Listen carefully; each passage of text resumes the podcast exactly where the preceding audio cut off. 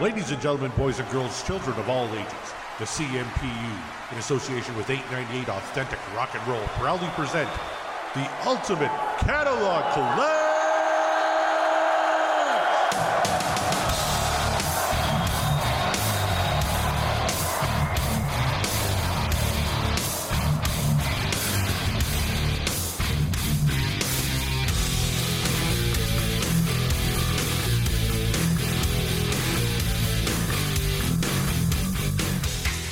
Skipping, a sad present of a giant. Mercy, please. Rehash. Metallica changed for the worse. Metallica has lost all respect.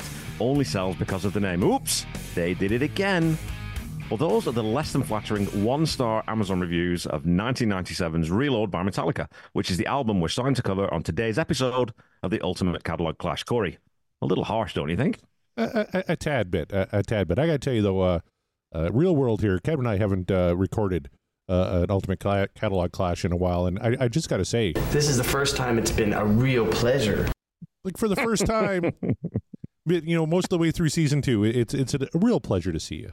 It's always a pleasure to see you, my friend. And we just saw each other last night That's right. on, on a different on a different podcast, We- we which did you a should, tell, you should tell people about. Yes, we went live on the Van Halen show. We're going to be doing a lot more of those as we're finishing off albums, but we finished off our third record in the Van Halen catalog, OU812. Um, most people's least favorite Sammy era record. And I would say probably mine too, but that still means it's a pretty damn good record. Enjoyed it Yeah. quite a bit. And we enjoyed the conversation last night. We had yourself, we had a lot of our patrons. We had the uh, the one and only legendary Eric Senich uh, joined us as well and uh, we we compiled our, all of our rankings to come up with the ultimate show ranking. And I think, even though it wasn't my number one uh, song, I, I think the right song uh, finished off at, at number one. I think so too. And I was I was thinking about that today. but you know you because you're almost at the end now of the of the main Van Halen catalog, and that's twelve albums. Where you know we've done we did eight on Genesis. We're only doing three with Metallica, but getting through an entire catalog like that, that's a lot of work, a lot of fun. Are you really kind of sad that it's closing up, or you don't won't get to do the wheel spin with the main catalog, or Well, there, there's still going to be a show. There's still going to be a wheel. Uh, I, I think we have enough people that, that listen to that show. We had nobody listening to the Aerosmith show. That's why it was easy to turf that one. Nobody gave two fucks about that one. But the Aeros, but the uh, oh, you did, yeah, but you, you're a glutton for punishment, though. But the Van Halen one, uh, people actually seem to enjoy. So yeah, we're gonna have solo wheels, and we'll have all sorts of things Yeah. to kind of carry on. But uh, Mark and I had talked about this even when we started this. You know, over two years ago, it's like, uh, what are the odds of us actually finishing the Van Halen catalog? And, and then we, we had this massive backlash after we first got published on the uh, Van Halen news desk. Uh, for that weekend, every Van Halen fan that checks the Van Halen news desk listened to our show.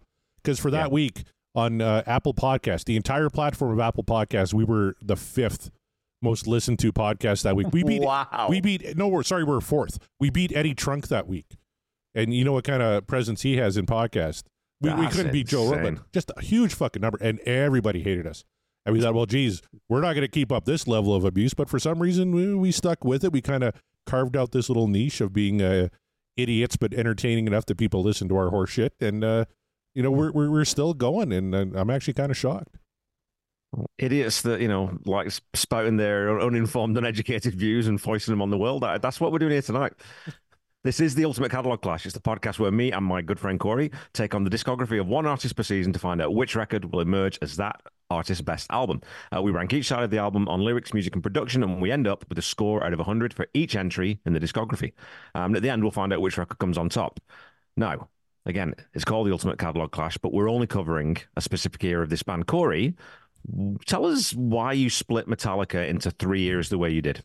You know what? It, it almost kind of evenly splits when, when you're talking about volume of music. There's a uh, an extra album in the 80s and an extra album in the 2000s. There's only the the three. If we really wanted to be sticklers and wanted to have four, four, and four, we could have put maybe Garage Inc. here. But then it's hard to rate them on a song that's not theirs because that's an Yeah. all covers record, right? So it would have different criteria. Uh, but I just thought it just seemed like a natural progression. You have 80s Metallica, which is very much you know heavy metal, right? That that that's where they got their their start. And those are if you're the diehard Metallica fans, those are the well the three especially that they point who's being the absolute best. Kill 'Em All, Master Puppets, Ride the Lightning, uh, and then and Justice uh, is, is kind of that's where they that's where Metallica started to sell out, right? Because they did a video, really fucking cool video too, uh, for that matter. For one of their best songs too, one is just amazing. But then in the '90s, that's when they that's when Metallica wanted to you know make music that everybody liked. You know, heaven forbid we want to like you know meet chicks and sell records and sell merch and and Yeah. be popular. Does isn't that what every band wants to do? And Metallica decided they wanted to do that, so they made it a little more audience friendly on the Black album. Massive fucking hit. And then they're just kind of evolving here. And I was uh, doing some research, uh, especially on Reload, and, and Kirk Hammett was talking about, you know, another band that, that kind of followed the same path we did was Led Zeppelin. Not that they're comparing Metallica to Led Zeppelin, but just in the way Led Zeppelin evolved from Zeppelin 1 to Coda, two Yeah. totally different bands. And Jay and uh, Kirk uh, was talking about Metallica following kind of that same road because they kind of evolved going into And Justice and then the Black Album. And then these albums, Load and Reload, they took a hard left and, and became more blues rock. Like, you know, Lars is a huge fan of, of ACDC. And there's some uh, there's some real moments on uh, side A and B of Reload where you, that really comes through. Yeah, definitely. Uh, it's funny because it's that I always, you know, when people talk about selling out, I always go back to that. Um, there's an interview with Robert Downey Jr. when he did Iron Man, and someone had said to him, like, you know, you're known for doing these smaller indie films or quirky roles, or everything. What made you want to take on a, a major motion picture, sort of big, big major studio thing? He said, well, I thought it'd be quite nice to make a movie that some people saw. and so, it, you know, the same thing as a musician, you want your people to hear your music, and uh, you know, you can still play all the hits from the the first four albums, which they do, Mhm. right? Yep. So you go to a show, you're still going to hear Battery, you're still going to hear Master of Puppets, but you're also going to get some stuff where, where you can bring your girlfriend or you can bring your wife along, and there's going to be something for her too. And what's wrong with that? Nothing wrong with that at all. And you know, I, we we said at the outset that we're, we're two albums in now. And we said at the outset that I I come into this as not the Metallica fan. And I, I'm I'm kind of being turned around. Like I, you know, if if the first three albums are so much better than the Black Album, Load and Reload, then I'm really excited to go back and dig into that stuff. And you know what? I, I think there's really strong stuff in their 2000s output too. Forget about Saint Anger. That album's a train wreck. I think we would have fun ju- just kind of ripping in a new asshole. But Death Magnetic is really good. Hardwired is like half of their best album ever and half a pretty good record. So it, it's kind of dyslexic that way for me. But I also really like 72 Seasons. There's maybe one track on there that I skip if it comes up on shuffle, but the rest I play all the way through. I thought it was a really, really solid record. So I'm really kind of looking forward to 2000 on Metallica too, because we'll have fun with St. Anger Yeah, and we got some good music too. me too. Well, we're not talking about St. Anger. We're not talking about 2000s or 80s Metallica. We're talking about 90s. Tonight we're starting off with Reload. And my understanding of this from doing a little bit of reading, a bit of research, is that essentially the songs from Load and Reload were all written during those same sessions. And, you know, Metallica picked, and, you know, they were going to do a double album. And stop me at any point where I get any of this wrong. They were going to do a double album. They kind of can that because you know it's, that's a lot of songs to kind of throw at the public in one go. It's a lot of time in the studio as well. Um, and I know that they obviously they're a big touring band and they did like 200, almost 200 shows between 97 and 98 Mhm. or 98 and 99 or whatever. So that's that's a lot of work to do. Uh, what uh, Lars had mentioned that if you put out a double record, it only counts as one album on your contract.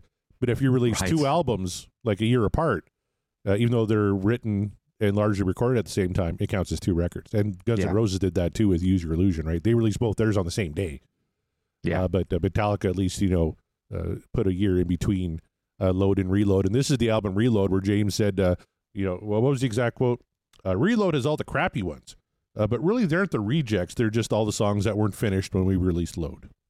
Yeah, and you can hear that. I think throughout the album, you can hear there's stuff in the album that you think, "Ooh, yeah, that wouldn't have made Load," and Load's not like a top, top, top tier album. So you think, okay, well, did you have enough material for a double album? Could you have trimmed it down a little bit? And then I think the other thing I noticed, Corey, is going through and listening to Reload, you hear repetition on themes quite a bit through these because there's 27 tracks on these two albums, and you can hear where they're doing kind of the same thing. They get into the same territory, so you can see why they're they're trying to pick. Okay, well, what's the best of these three? Well, let's load that up 1st Mhm. and just get that out the gate. So coming back and then you know a year later maybe and picking up these songs again and saying, well, what's the good stuff? What's the bad stuff? I can see why that's challenging too, and I think that it's admirable that they actually got. A record as, as, or some of the songs are as good as they are out of a something that was like a, sh- a project that they'd started a year earlier. That's tough to do. Oh, absolutely. And one thing I want us to do on the uh, season wrap show uh, is something Chris Jericho actually did on his uh, podcast, Talk is Jericho, uh, that I, I really think we, we, we should rip off. But he does a, a segment called uh, a classic uh, album clash where he'll take two records, sometimes by the same artist, sometimes not, just similar vein, and he'll match them track by track and you have to pick a winner between like you know the opening tracks and then the second track and then the third track.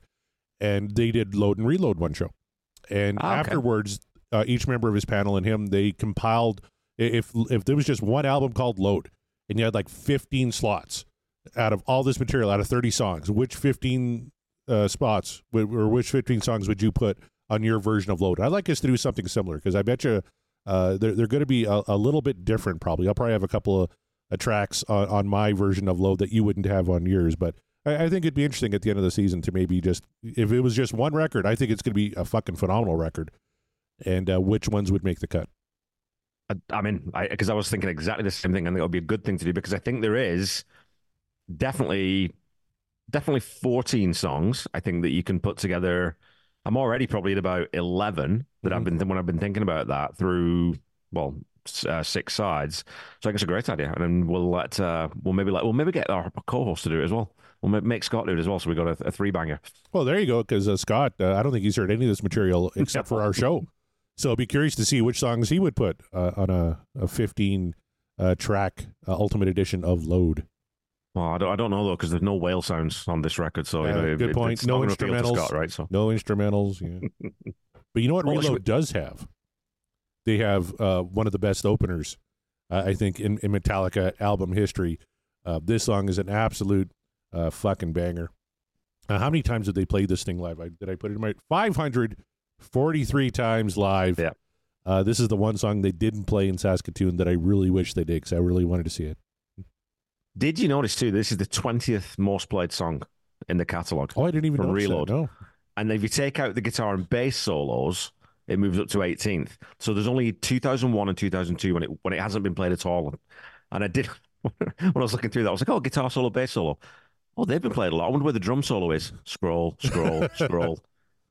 After 1994, they stopped doing the guitar and bass solos, but Lars only got to play a drum solo for two years.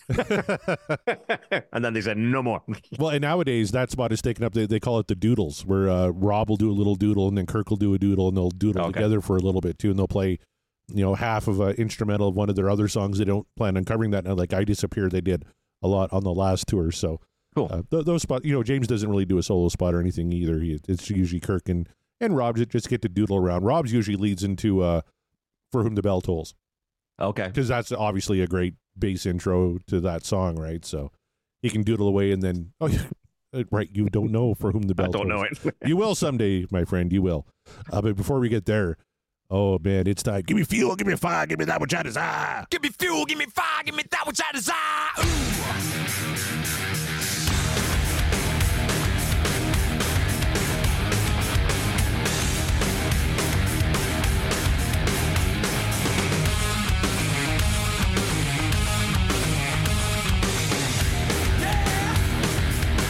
What What do you think about a, a fast Metallica song to kick off the album? It's fantastic. I mean, this just rips your face off coming out, right? Like you said, this is how you open an album. Uh, you could not put this song anywhere else on this record. No. Right? It's got to go first. Yep. It's got to lead off. Um, love that we start with James, cold open, you know, because I don't think they've done that on any of the record, any of the songs we've listened to to this point. No, so again, it's haven't. something a little bit different, which I always like. And just, it's a great, I mean, it's a two note riff. Yeah. It's great. It's fantastic, right? It, it, it's another one for the diehards. Like I said, you know, "Ain't My Bitch" is a great opener for Load because it's almost like a callback. Uh, Yeah. like our- all all our metal friends, we haven't forgot about you. Uh, here's a face melter to kick off the record for you. We're gonna get bluesy on some stuff, uh, maybe country too, especially on Load. But for right now, we got you. And and I love that lyrically. I love this song because James really got into cars. Are, are you a big car guy? I when I met you in Saskatoon, you drove the shittiest little minivan. and my daughter's like, "Oh my god, that's like." You might as well just put like free candy on the side. Like, it's, it's Oh, I wondered how long it'd take before someone called me a pedo. I didn't call you that. I implied it. There's a difference. That's true, yeah. Well, I inferred it, actually, I suppose, really. yeah, yeah, there you go. Yeah, no, no. I, I Corey, I, I, a car gets me from A to B, you know, um, and um, my, my, my focus on my vehicles is economy, safety, and a very, very good heater. I live in Saskatchewan. I need warmth. Yes. Other than that, don't know anything about him. Oh, but it sounds so good though. A hundred plus through black and white, warhorse, warhead, fuck a man, white knuckle tight through black. Oh, that's so good. Oh my lord. Turn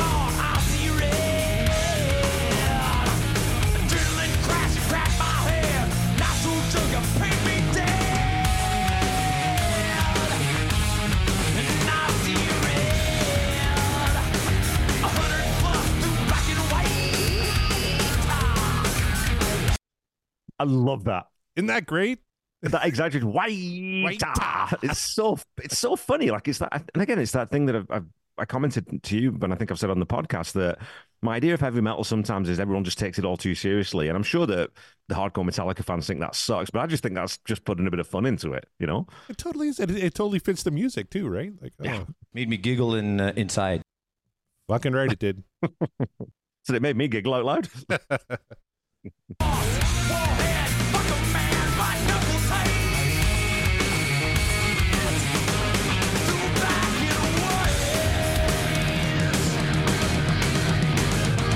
All right, thoughts on the drums. We're going to get into it at some point. I love everything Lars is doing on this track. Right, I love that that breakdown he's doing right there, coming into the Yeah. one of my favorite uh, choruses uh, in Metallica history here. Um, great. I love those descending harmonics that uh, Kirk's playing on the guitar as well. Great. And then we get this section coming up here, those big exaggerated flams that he's doing on the on the snare, and it's like, okay, well, I've not heard him do that before. Not really, right? And so, it, yeah, I'm, hey, dude, Lars is crushing it on this song. But I think that you know, from what people have said to me, and, and people who I whose opinions I trust, like yourself and um, other, not Scott, but trust Scott's opinion, not on Metallica, right? No, no. But other people said, like, you know, Lars was good at the fast stuff. Like he was good at the thrash stuff, and this is closer to that, right? So I, I totally get that this is his wheelhouse. Yep. So of course it sounds good, and it should sound good. Fuel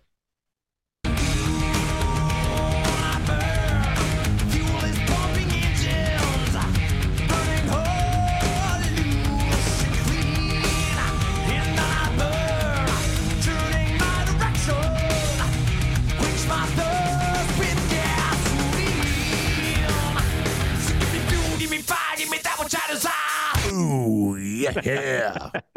Come on.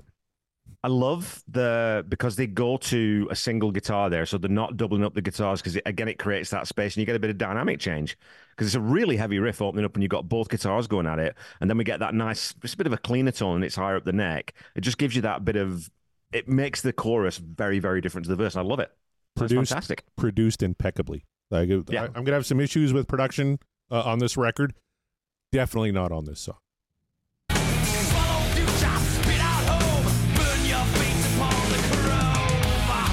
Love that burn your face upon the chrome. It almost sounded a little British there too, right? Like little- Sounds like an American doing a British accent. It's a Okay. little, it's a, it's a nuance, it's a little bit different, but no, Well- it's very cool. I mean, he, he's all over the vocals on this song, right? I mean, and I think, or do you think, I should say, again, you're getting back into Metallica's wheelhouse here.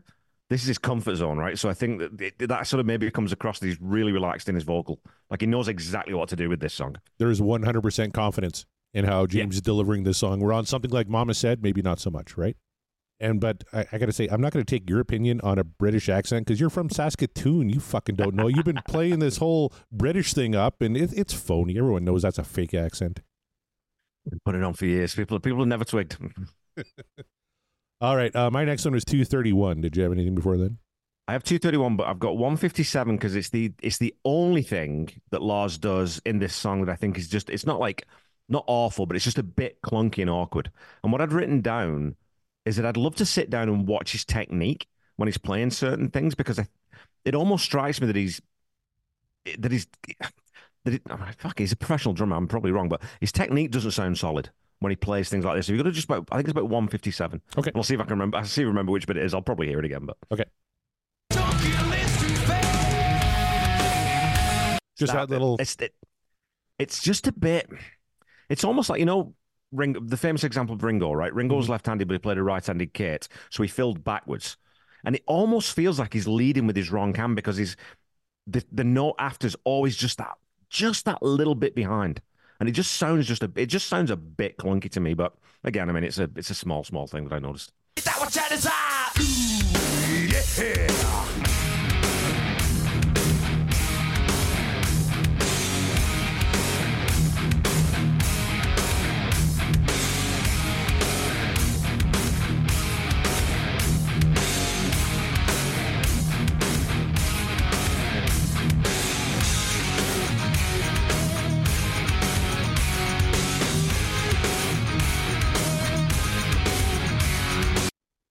So a couple of things. Did you notice in the second half of the solo here, or when the actually when the lead kick, kick, kicks in, there's a it's almost like there's a double time snare. but it kind of can't be. Lars couldn't have played that live because he's also hitting the the, the cymbal and you can hear the hat still. So I'm kind of I really curious to see if that was a, a different bit of percussion. It's not a hat, or whether it was sort of added in afterwards. I, I was just curious about that because it really stood out. That I could. I was like, okay, that's. Oh yeah, no, they are. I can hear the and I can hear the crash, which is unusual. I, I never noticed that before, actually. Listen, listen to like when you just when you listen to it casually, just have a listen to that because it's like, yeah, that's really odd that I can hear both. I know that he's not he's not doing this. He's not going. He's not doing that, which is the way you would play it. Right. So I kind of wonder how it was dubbed or whether it was just sort of I don't know added in after they uh, finished the track. But the other thing, like I was going to say, that this section here though, you're always sort of waiting for that halftime drop from Metallica Yep. in, a, in, a, in a fast song like this. So you could say that it's predictable, but it's it's exactly what the song needs at this stage, right? So it's perfect. Um, yeah, and I think if I was going to super nitpick, and I'm not going to nitpick too much, but I think you could have shortened that up by like half because I think it just loses. Because I want give me feel, give me. I want that big thrashy, fast paced thing, and this just drags just a little bit. Again, doesn't ruin it, but just a wee bit longer than I thought maybe it needed to be. But I, I always thought it was like a in a car race. You're, you're kind of making a quick pit stop. So you're, the engine's still running. You get your tires changed, getting ready for some more white knuckle take. But I can't believe you fucking gave me homework. Now ne- next time I hear the song, I got to like listen for fucking double snare. You guys have a long list of issues. Oh God, you don't know the half of it. oh no, he's got new quotes. Oh, I got a ton of them. Here we go.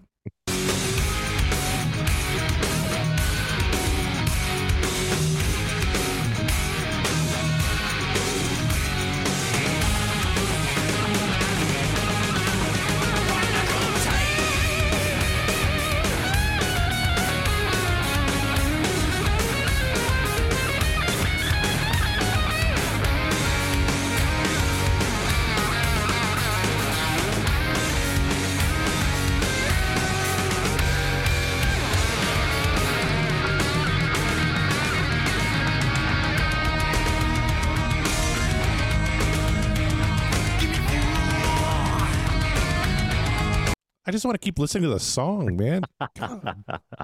Well, before we talk about the solo, I did like when it comes out of the solo there. There's a there's a bar where they go back into the the double time, like the, the, the you know the, the verse riff, and you think, oh, we're going back. In, oh, wait a minute. Oh, they've changed again now. They're going to the chorus. I, I like that little rope a dope, that little bait and switch thing they do. It's super cool. Um, and it's just like I said, it's just that little beat. You just get it for a, li- a couple of beats. And you think, yeah, that's clever. The solo, come on. I mean, it's it's just great. But I like, I, and I do prefer Kirk stuff when he writes it, and you can tell that he sat down and you know worked that part out. Um, I don't like his freeform stuff sometimes, but I much prefer it when he's kind of thoughtful about it because that solo fits the song perfectly. Yeah, and if, if you remember watching a year and a half uh, in, uh, in the life of Metallica, where the hell that documentary was called, he kind of got in shit from Bob Rock for not preparing a solo for The Unforgiven, and, Right. it's, and Bob Rock kind of took him to task for it. So I think Kirk was much more cognizant of coming with prepared uh, solos uh, for Load and Reload, and I think it pays off. And Lars, again, I think playing exactly what the song needs at every little moment here. Yeah. And he's showing little flourishes. He's showing he's a he's a good drummer uh, when he really kind of puts his mind to it. I know you made a face, but he kind of is. Only because again, it's that it's. I'm not going to bang on about it because it doesn't. Again, it doesn't. It's not a major sticking point, but there's a couple of where he does little snare rolls. I think what he's doing, Corey. I think he's actually playing the notes. I don't think he's rolling the stick. He's not Okay. playing like an actual roll. He's and it just that never quite. When you're playing it that fast to me, I just prefer it the other way, right? So Okay. again, that's a preference thing. It's not a.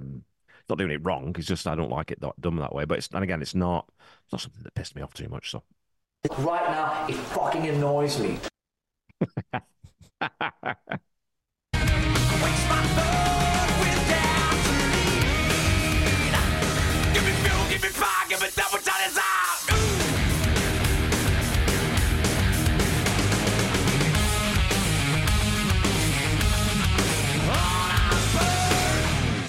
James is so good at, at ending those with, with, with a great little lyric or something like "On I Burn," like right Yeah. at the end. Oh, that's so fucking good. Nominated for the Grammy Award for Best Hard Rock Performance in 1999, but lost to Jimmy Page and Robert Plant for the song "Most High," which I don't know if I've ever heard that song. it's mm, mm, it's okay. Yeah. I can't Well, believe it. I didn't even know that won a Grammy. Fuck me. That's wow. Okay. well, Metallica has a history of uh, w- with the Grammys, right? Because they lost the inaugural Best Heavy Metal Performance Grammy to fucking Jethro Tull. Exactly. exactly. The fact you're laughing is all we need to say about that. Metallica was nominated for the Black Album, or was it one? I, I can't remember. Uh, but they were nominated for like the inaugural heavy metal uh, Grammy at the Grammys and lost to Jethro fucking Tull. Well, I mean, and that's that thing of you get into that stuff, and you're like you're going to give a legacy band the first one, right? That, that's all Jethro that is. Tull? It's just a bunch of suits. Yeah, they were kind of proto metal. Ones. I wouldn't, I wouldn't necessarily describe them as heavy metal, but they were sort of they were on the fringes of it. They were kind of kicking around. Yeah, I don't know. That's a I- weird. If they had lost to like Black. Sabbath, like 13 or something, I'd get it. You lose to Yeah. Maiden, I get it. Priest, sure. to Jethro Tull, Jethro Tull. God. They got a flute in the band. How heavy can it be? Exactly. And the award for best heavy metal performance goes to Britney Spears. Shania Twain, The Woman in Me. It'll be Dolly Parton this year for that rock and roll album. Well, and she might earn it though. Fuck, Dolly's pretty Yeah. talented. All right. Give me fuel, give me five, give me your grades on this opener from 1997's, sorry, 1998's Reload. Kevin Brown, what you think of it? Okay, don't get mad at me because I've got something to say at the end of it. I'm already fucking mad. Music 8.5. Um, it's pretty basic stuff. I mean, they're not, you know, it's a dead ahead rocker, um, does exactly what it's supposed to do, you know, and apart from the, there's the middle section before the solo, which I said, I think it, it's just, that's a wee bit long, but that's more production than the music. Yep. yep. Um, it just careers along at a breakneck pace, and I, and I love it. Love the solo. I really like James's delivery all through. You know, and I think we, you know we talked about the pronunciation on white, but he's really chewing the scenery deliberately because it's over the top and it's really hammy, and I, and I love that. It's, it's it's just cheese, and it's the best kind of cheese. Um, you know, eh, like I said, it's a two note riff and a four note riff repeated. So that's where I'm not saying it's bad. I just think that it's, you know, there's more interesting things that Metallica do. Um, lyrically, seven. I think they're fine. I mean, they're, they're good lyrics. They're complete nonsense. But like you said, they've they fit the song, and you couldn't really write any other lyric for this, especially once you've got that lead line. Um, you know, and we talked about last night on the OU812 Rap Show on your Van Halen podcast about sometimes you don't need to worry about the lyrics. They just need to be melodic and they need to be that, you know, that fourth instrument to sort of just provide that that soundscape. And I think that's what these lyrics are really. Um, production, yeah, I agree with you. 4.5. I mean, I think again that middle section maybe could have been done a little bit differently, but overall, no huge quibbles with this song, Corey. Now, so 8.5, 7, and 4.5. What I would say though, this is a perfect example of a song that exceeds the sum of its parts. It's not like it's not my top tier Metallica in terms of sort of you know complexity of composition or lyrics or whatever, but man, it gets your fucking toe tapping and it gets your lips smiling. So I think when a song does that, it's doing what it's supposed to do, and it made it made its way into my playlist immediately. I think actually probably the first time I heard it, I was like, yeah, I like this song. Don't agree. Lame. Forget it. Music 9.5. Love fucking fuel. Fuck, it's so good. Two notes, four notes, a 100 notes, I don't give a shit. If, if a song makes me feel that good listening to it, it, and uh, the only reason I dock it half is because it gets a tad repetitive. And like you said, uh, kind of that breakdown section, maybe you can cut that because it, it, it's just a tad long, but that's a minor, minor quibble. Uh, lyrics 9.5 because James sounds so fucking cool. And like he, all the car references are great, but it's also about a song about living too fast you know, it- it's got double meaning. Take the corner, join the crash, headlights, headlines. Another junkie lives too fast. You know, it, it, it plays double meaning in there too. Ja- Yeah. James is a fucking brilliant lyricist. Nine point five, and then uh, production, I gave it a five. I have no faults. Uh, Yeah. No notes on, on feel. It's fucking fantastic. It's one of James's favorite songs, and rightly so. And it it's the real standout uh, on this record for me. And it, and it kicked off the record perfectly. It should have won the damn Grammy. There, I said it. well, we're moving on to a song that's very different in in a very specific way. played 313 times. This is the prime example of man is the live version a thousand times better than the recorded version. It- it's like Right. a train kept a rolling from Aerosmith. Um, Pride in the Name of Love by U2 took on a life of Oh. its own when they played that live, right? The recorded version never lived up to it. Here's one, it's a pretty extreme example too, where the recorded version, you're like, well, but I tell you, live, it's phenomenal. Can't wait to get your opinions on The Memory Remains fortune, fame, mirror vain, gone insane, but the memory remains. All right, that is so fucking good, and uh, I, I wanted to you chat for a minute. I'm going to look for something. I actually got the uh, the concert in Saskatoon. They played the memory remains. Okay. And I, I wanted to play you the, the, the beginning of how that opens up uh, okay. in concert. Well, while you're looking for that, I'll, I'll just say quickly, Corey, that this is again, this is we're into that Sabbathy, doomier sort of end of heavy metal that I really quite like, and I think Metallica does really quite well.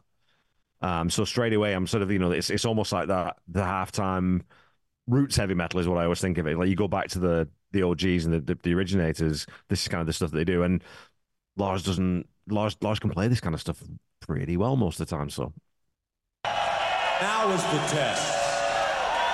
Touching fame, mirror vain, gone insane, mother.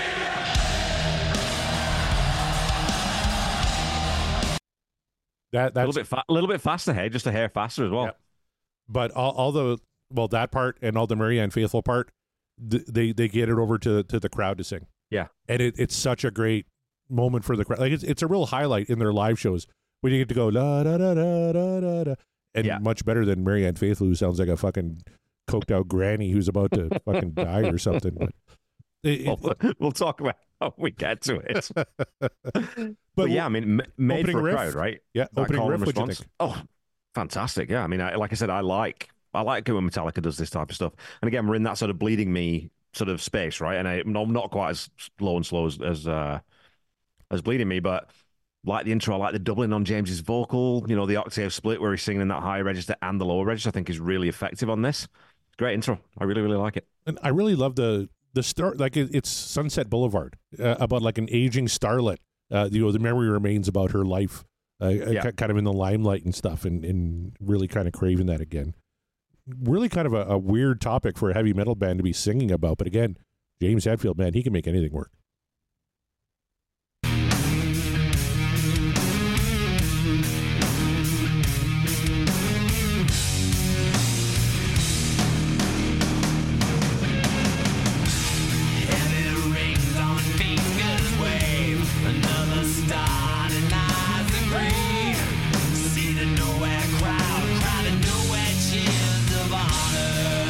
James used to double.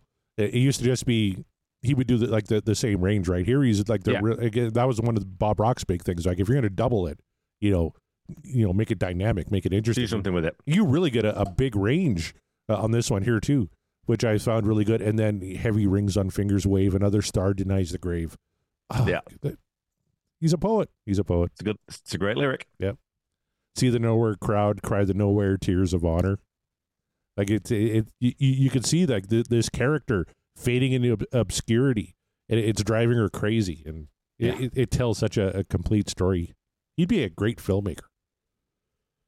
Maybe a good script writer. Yeah. You know, like Yeah. filmmaking and script writing is obviously a little bit different, but uh, and we know that from uh, Bruce Dickinson making a horror movie, which was not very good. I never did see it. I haven't seen the Foo Fighters uh, horror movie yet either. oh, that's fucking that's a Is riot. You got to watch Okay. that one. That's just fun. It's just yeah, it's, it's silly and we what we learned from that movie is that um, Pat Smear is never going to be an actor. Bless his heart. Like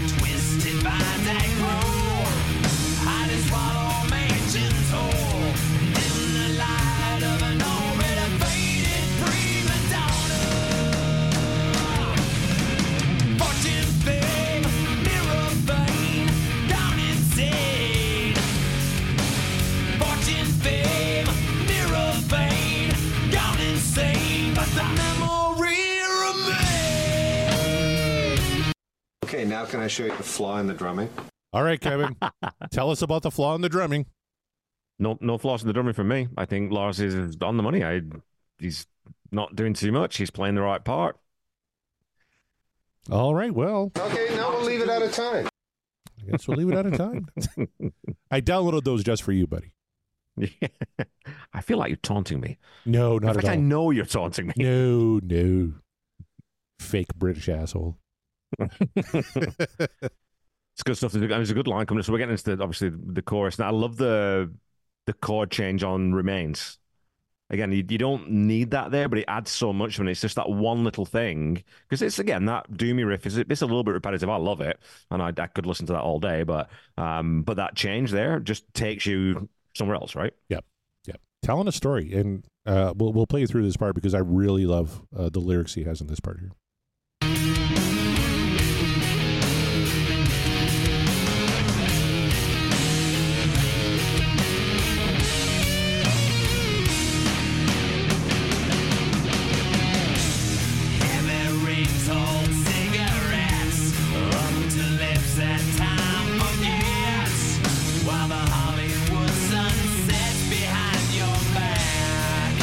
I, just see like Bette Davis, like in, in her older Yeah. years, right?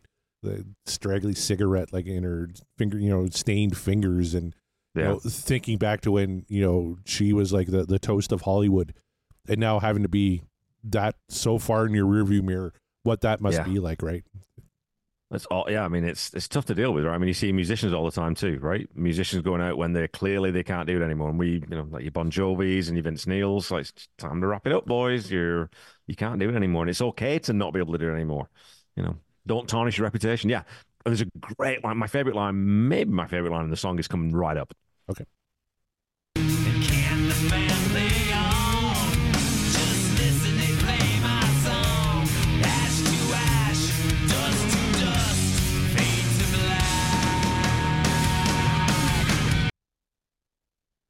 That's a great line. And the band and can't the band play on just listen they play my song? Yeah. So again, it's that it's that not letting go. Listen, the, the, my movie's on again, or my this it's me again, it's me again. But I love that there's like a little double reference there. I think where it's you know and the band played on is the the famous quote from the Titanic. Yep. Because the band played on as the ship went down, and you know the ship went. So it's that idea of sinking. So I love that little um that little back reference. And also, I noticed um Fade to Black, which I believe is a Metallica song, is it not? It is, yes. So it's almost like a little tongue-in-cheek self-referential line as well, you know. So very cool. Uh, and one of their the diehards, uh, one of their most uh, favorite uh, Metallica songs, Okay, uh, "Fade to Black." If you haven't heard that one, man, which uh, from Ride the Lightning. Uh, see, now we got to do early Metallica too, so you can enjoy "Fade to Black."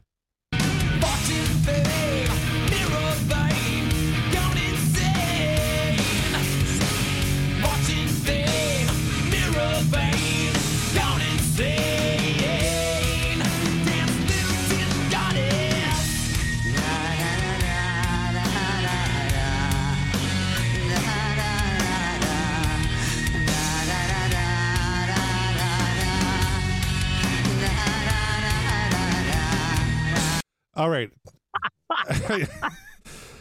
in the spirit of the song and the theme of the song, that kind of works because it's the aging starlet. Does it sound awful? Obviously. And You know- uh, I, I am going to try and cue up uh, that Saskatoon live version again. We're, we're, we're going to play it from here. We're going to see if we can get to that Yeah. moment. So you, Okay. I, I just want you to compare and contrast. We heard Marianne Faithfull. Uh, let, let's see what the band did in Saskatoon.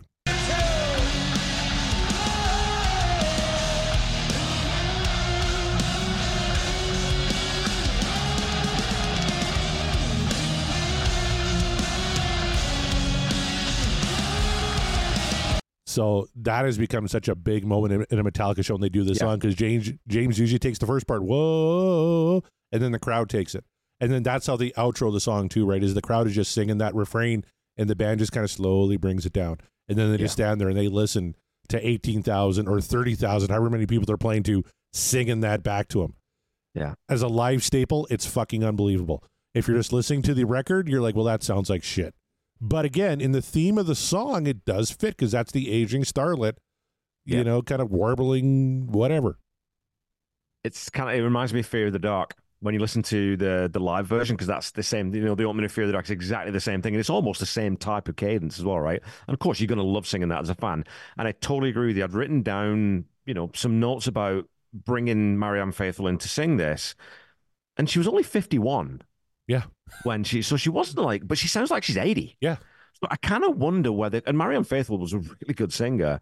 I I do wonder whether she, whether they sort of explained what the song when she would have seen the lyrics, Yeah. explain what the song was, and then she thought, oh well, I'll sing it I'll croak it a little bit more, and whether they sort of whether she forced that and put that on to fit the to fit the song. I, I mean, I don't know, but I think you know because it, it it does it does work in terms of the theme of the song. Now I've got a comment on whether I think they should have put it here or whether they could have just had it at the end. Okay. But And you know what? I I don't know either, but I'm willing to bet she did know that because uh, close to the end of the song, she's actually quoting lines from a Marilyn Monroe movie, The Misfits. So she Oh, is that obviously is? yeah, Okay. yeah. So she's obviously got the theme of the song right. So I bet you, because like you said, Marianne Faithfull, uh, you know, she used to record with the Stones and like everybody back in the day, right? good singer, yeah. incredible singer. But yeah, she's really croaking the fuck out of this. Kind of like Bette Davis again. You you watch old Yeah. interviews of Bette Davis before she died, like uh, oh, uh, or like uh, Young man. Yeah. Oh, wow, you do. I've A, had more men than you've had hot dinners. oh my God, Kevin, that's a little too much information. We learned a little bit something about Kevin Brown here tonight. First, he's faking the British accent. He's from Saskatoon, and he said uh, more men than. Then I've had TV dinners. Have you seen how big I am? I've eaten a lot of fucking TV dinners. Well, I've su- no, I'm not going to go there. Thank merciful Christ. All right. I Um, would say though, just to wrap that up, though, and I've already told the story on, on the podcast now, but that, that that will for always and forever now. That section of the song will always be called the green tits section of the song for me. Please tell the story. Yeah, have you, have you t- yeah, I don't know if you told the story when you're shoveling your snow. Do that now. Did we, did we, I think we, okay, well, I'll tell it again anyway. Yeah. But yeah, so I'm outside and we, we got a bit of snow finally in Saskatchewan because we didn't have any over Christmas. So I went out there to shovel and, you know, as Corey knows, you just get your head down, you get through it. I wasn't really looking up. I had my headphones in and I'm listening to this album in prep for the for the recordings. And so we get to this warbling, weird section in the song, and I'm not really paying close attention to the lyrics, so I don't know, I don't have context for it. And I just kind of I say out loud, just to myself, "What in the fucking green tits is this?" Look up, and there's a young couple walking by who've heard me say this and are laughing their heads off. So I've got my I've got earbuds in, my two con. I go, "Oh, sorry, I'm just listening to a Metallica album," which set them off laughing even more. So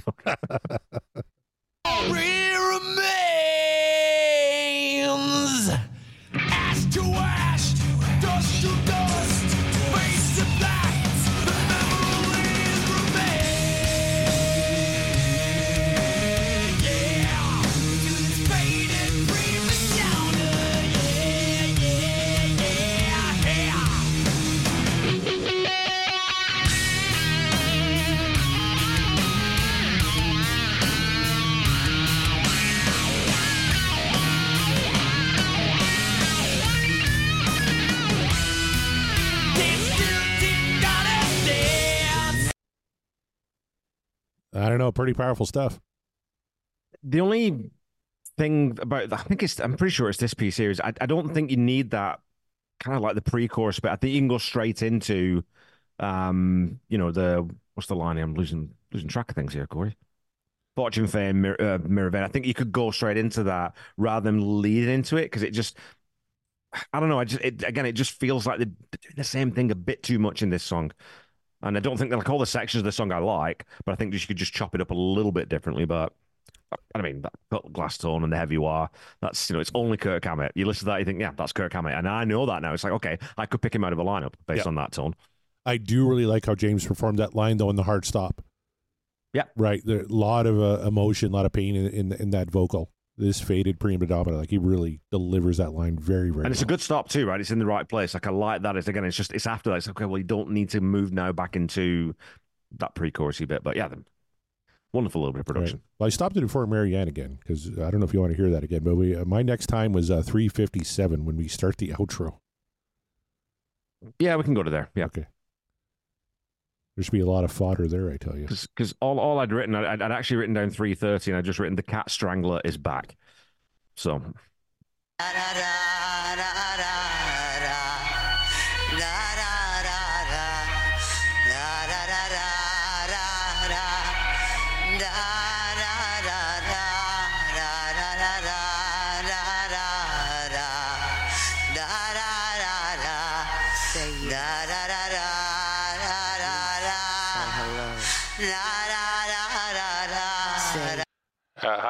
This is Bob Rock in the booth. Uh, can you deliver that line uh, l- l- like a coked up grandma uh, who's been sucking cock on the street corner for 40 fucking years to get some more blow? Like, j- just make that as tortured and as gross as humanly possible, that'd be great. Thank you very much.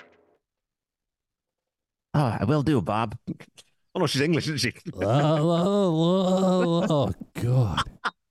It's so weird, man. And, and here's what I've written down about it, Corey, is that I, I get why they dragged this out for so long because this is it's long. Yes. Like she does this all the way through, like it's a minute and ten seconds or whatever. Um, but it's that she doesn't want to let go. Yeah. Right? It's the agent stuff, and so it fits. Like it's like again, again, within the theme of the song. Yeah, it works. It's just too. It's, It's too ple- off-putting. It's too weird. It's not pleasing to the ear, It is not pleasing to the ear. but it does fit the story they're telling, and that's why Yeah. I've always been kind of conflicted. Live, uh, th- this song is maybe a 9.5, 9.5, 5 for me because like it's live, it's Yeah. so fucking good. But on this record, uh, not so much. Did you have anything more, or, or should I go right into my scores? Go to your score, sir. All right, music. I gave it a solid eight. I, I really like the the the groove and the feel of this song. Yeah. Um. You know, it it gets repetitive. Uh, obviously, uh, the outro is awful, but maybe it's kind of supposed to be. Uh, lyrically, I gave it an eight point five. First of all, for James to write about an an aging starlet from like the golden uh, years of cinema, whose star is faded and is going mad. That's a really fucking cool subject matter that you don't expect a lot of heavy metal bands to tackle, right? Like you, you think about ACDC, they're they're singing about fucking and drinking and fucking, and that and those three uh, topics exclusively. Well, sometimes drinking and fucking and drinking as well. Don't be, Well, you know, don't be okay. painted with the same brush. There was that one album where they did that, sure. But you get what I'm talking about, right? This is a very brave song in a lot of ways. Uh, production, I gave it 1.5 because that's where I'm blaming the Marianne Faithfull delivery on, right? Is Bob Rock like, oh, Marianne, uh, please, no, that, that sounded too good. Can you really make it sound like you've got one foot in the grave and, and the Grim Reaper is literally two steps away from you? Thank you. like, it's, oh, it, it's awful. And I get it, it, it fits the song, but it sounds like f- fucking shit. So I, I can't get past it. Like I said, live, this song is a fucking banger. It's great. In here, it's a really, really good song. Couple of missteps though that I had to kind of dock it for. So I gave it eight, Yeah. eight and a half, and one point five. What were your scores on the Memory Remains? What we didn't even say though this was the first single released from the album, Over which fuel. is bananas to me. Yeah. Well, what do Metallica fans want to hear?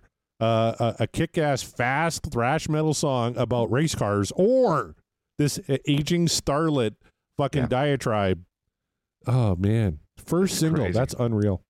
And it went to 28 on the Billboard chart. um, and get The video this, was they cool. haven't had a, they haven't had a higher charting single since this since this one. Yeah. Um, music, I went 8.5 because I, I really like this one. I think, you know, Metallica does that halftime stuff really, really well. And I, so I'm going to read out exactly what I wrote down. I don't think it's a superb drum part or anything, but it's serviceable. Mhm. Like I don't, I haven't made any negative notes on this one. He's, he hasn't driven me to start drinking again. Um, bass is really just following the root notes. I like the riff. You know, I, it's just an earworm. It's a really good riff. Um, James's delivery is fantastic. Plays it with a pretty straight bat. Doesn't throw in those, you know, his fade to black guy. Doesn't do all that kind of stuff because it's not what the song needs.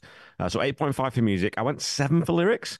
Um, I'd written down Metallica does Duchess thematically, so it's the same type of idea, right? About about this aging star. Absolutely. I think yeah. it just it just seems to run out of steam a little bit in the second half for me. Where I like the first half, you know, the heavy rings on fingers wave, another star denies the grave, very unambi- unambiguous but the concise and evocative, and I love that. And the uh, the ba- and can't the band play on? Um, that's my favorite verse line. Um, so it's just, yeah, I don't know. I, I- don't think it's one of his best, best, best lyrics, but I don't dislike it. I did go higher on production though. I said two point five on production, um, which maybe is a little bit high, but I think, like I said, I mean, I think if you trim down the da, da, da, the, the dying cat, Yeah. I think you can make a better song out of it. And as we said, I don't think it's necessarily the wrong decision for the song thematically. It just, I don't, don't love it. Um, you can't really hear the bass on this song either. Is my other complaint. And again, it's that thing we talked about this, and I think it was either Ain't My Bitch or Two by Four or something a few weeks ago, where you lose that separation in the low end when everything's in that frequency range. So you know, and then again, the no, no, no, no, just goes on a bit too long. So yeah, I'm 8.5, 7, and 2.5. So I think overall we're pretty damn close on we're, this. We're pretty close, and I, I think that uh, the bass that you mentioned is, is maybe a problem on this whole record because uh, there there's one song coming up on side view. We're like, holy shit, that's the bass, and that's the first time I remember hearing it uh, on this entire record. So Uh, if you ever get a chance, Kevin, to see Metallica live, if they ever come back to Saskatoon, I'm going to take you because it's a, a phenomenal show. And when Yep. they do this song, brings the house down every single time. Well, I will. I will tell you that uh, against any everything I ever believed that I would like to see Metallica live now. Amazing listen live band. this. Yeah. Amazing So- live band. And uh, you know, pop on S and M sometime when they do the memory remains with the orchestra behind them. Okay. Very, very effective. All right. So pretty positive on the first two tracks here tonight, Fuel and the Memory Remains. Let's get into a track they've played 44 times. So a little bit less than Memory Remains and Fuel. Mhm. Uh, this is a little track called Devil's Dance.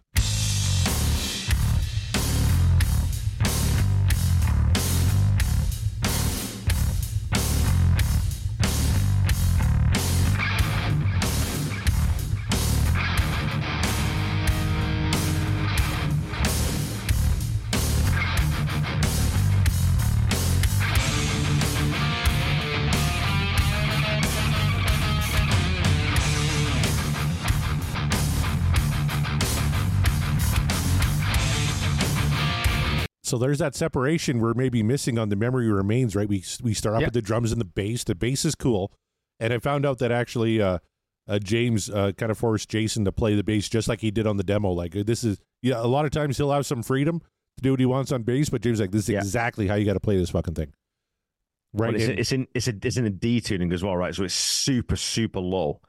And I've written down it sounds like his bass is coming from the armpit of the ugliest demon in hell. like it's just it's ranked like it's really really low and heavy. The riff doesn't.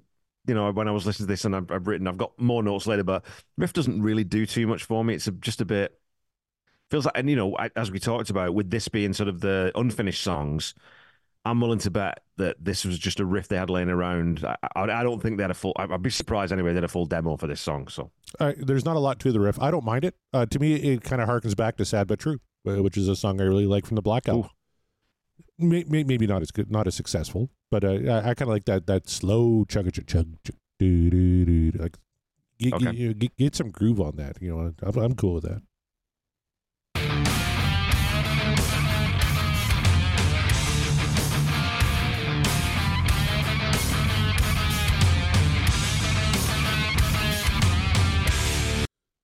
You know what I think it is. I think it's that, but I think it's did it, did it, did it. It's a bit. It's just Yeah, a bit Spinal Tap. it's a bit. I don't know. It's just a bit weird, you know. Well, what I was wondering is, uh, is one of my ears going bad because the rhythm sounds much louder than uh, what what what Kirk's doing, uh, kind of noodling away, and maybe it's because my the way I have my headphones on, my right ear is maybe poorer than my left ear because I'm hearing the Yeah. rhythm really great on the left side, and the right side's way too low. Are you getting that too, or is it just me? The mix on this whole song isn't isn't great. Oh, okay. Like you said, I mean, th- and yeah, no, no. It, I, I I hear what you're saying. Yeah. Okay. Play through a little bit because we know that Metallica are Queen fans. Yep. And here they lift a lick from Queen wholesale. Ooh.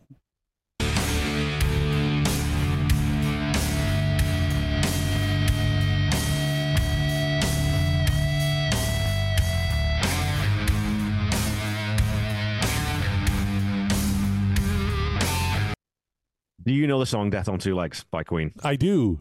I, I never heard Death on Two Legs when I heard that though. That's what it is. It's exactly the same. Down, down, down. Yeah. It's exactly the same. But Brian just uses it in the intro to that song. It's not a motif that uh, features throughout. But I heard that. I was like, what the fuck? you can't have that riff. That's now, if the first line was "You suck my blood like a leech," I would have been like, "Hey, but yeah, no, I didn't catch it from from that." Yeah, I feel you too.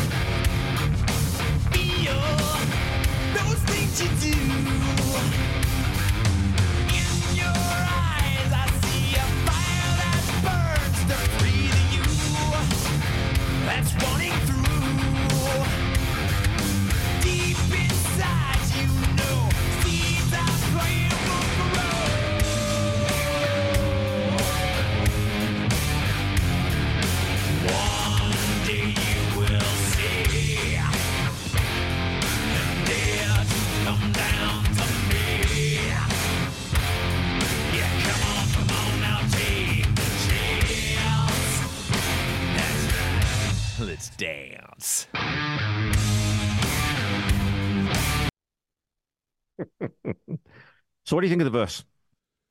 you know what? It's okay. Uh, little confused. Uh, you normally uh, James tells a very clear narrative. Uh, yeah, I feel you too. Feel those things you do in your eyes. I see a fire that burns. A free like it's, it's a little kind of generic uh, to me. I, I'm not. I'm not going to Yeah. use the S word uh, that that Lars uh, uh, tends to use. Uh, but I, I I just love uh, the hard stop in the chorus and the that's right. Let's dance. That's such a James Hetfield thing that it, really kind of saves the song in a lot of ways for me. Right now, I'm thinking this is kind of bait by numbers Metallica. Right. You, you, you you got the slow kind of metal chugga chugga. Uh, James is singing it great. Band's playing good, but there's nothing that's really kind of elevating the material to something like a sad but true. Yeah, I mean, I, I think it's fucking stock. I mean, I don't know how much clearer I can be. I think it's fucking stock. What? Which part of that is unclear to you? Oh, that's what he said. I've got to get that bit because I've got the first bit. I think I've got the accent close. Yeah, So- you're pretty good. Pretty good. yeah. It, I, to me, it's just sort of it, this one definitely feels constructed rather than natural and sort of you know it's sort of evolving from something where there was an idea it's like well what can we do with these parts we'll put them together and i've got this vague idea and i agree with you that the lyrics are like pretty just sort of general heavy metal lyrics you know Yeah. like this could be any band from sort of 84 to fucking you know what i mean like it's Yeah. just, it's just got that to it where i don't i, I the hard stop's great and like you said i think that's like oh okay well that's cool but everything up to that point i'm just like okay where are we going with this so Yep. I know uh, James talked about he wanted you know it to sound like hellish, which is a very heavy metal trope, right? Which it Yeah. does, but like you said, every heavy metal song kind of follows that that Yeah. through line. So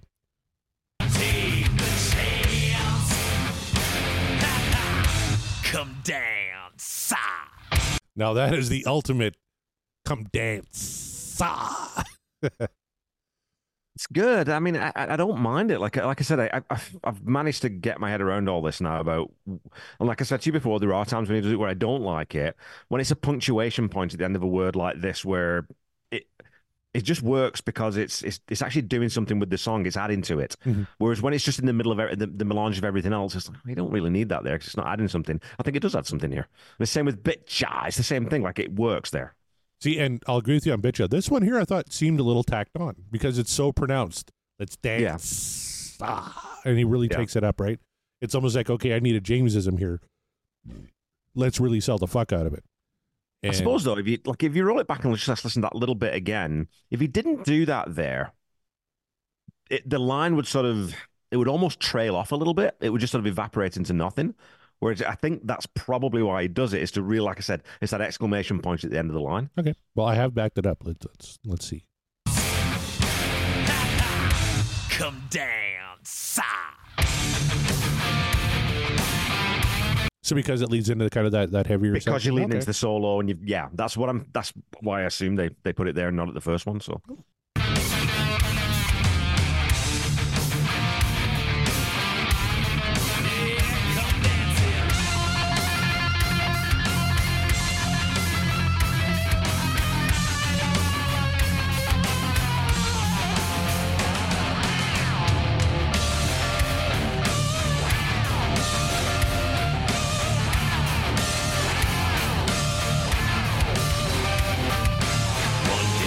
Okay, so I got to correct myself. That uh, quote about sounding hellish actually came from Kirk Hammett. okay. And uh, Bob Rock had uh, kind of urged Kirk uh, to think of something new for this song uh, and, and make it different. So uh, Hammett used a Digitech whammy pedal, uh, which is Ah. uh, used quite commonly by uh, Tom Morello of Rage Against the Machine. And uh, and Kirk, uh, I'm going to read the quote here from Kirk. He says, "You know, I've only just discovered these things. In my opinion, it's one of the most important new effect devices there is. To me, it's just as important as the wah wah, which he uses all the fucking time, right? it helped me get the sound I wanted to match the mood of the song. I wanted it to sound hellish, and I, I think he succeeded. That's a really uh, cool solo that that kind of fits this kind of hellish mood of the song. it, it, it we're, we're getting into familiar territory here from the last song. It does fit the mood of the song, and it probably is the right part to play. I just don't like. I don't like it tonally. Okay, I find it really, really jarring. Um, and there's a bit coming up at like 354 where I think he does not. It's not the same thing, but he does something similar where I think it really works. That bit I just find it's too much for me. It's just a bit. It's just a bit too much. And again, personal preference thing. I'm not saying it's the wrong thing and it's not badly played. I just don't care for it. You're just sitting here uh, being a complete dick. Some things never change. Guys, how about we just go in there and bash it out instead of bashing on each other? You know what, guys? Why don't we just go in there and just hammer it out, all right? Instead of hammering on each other.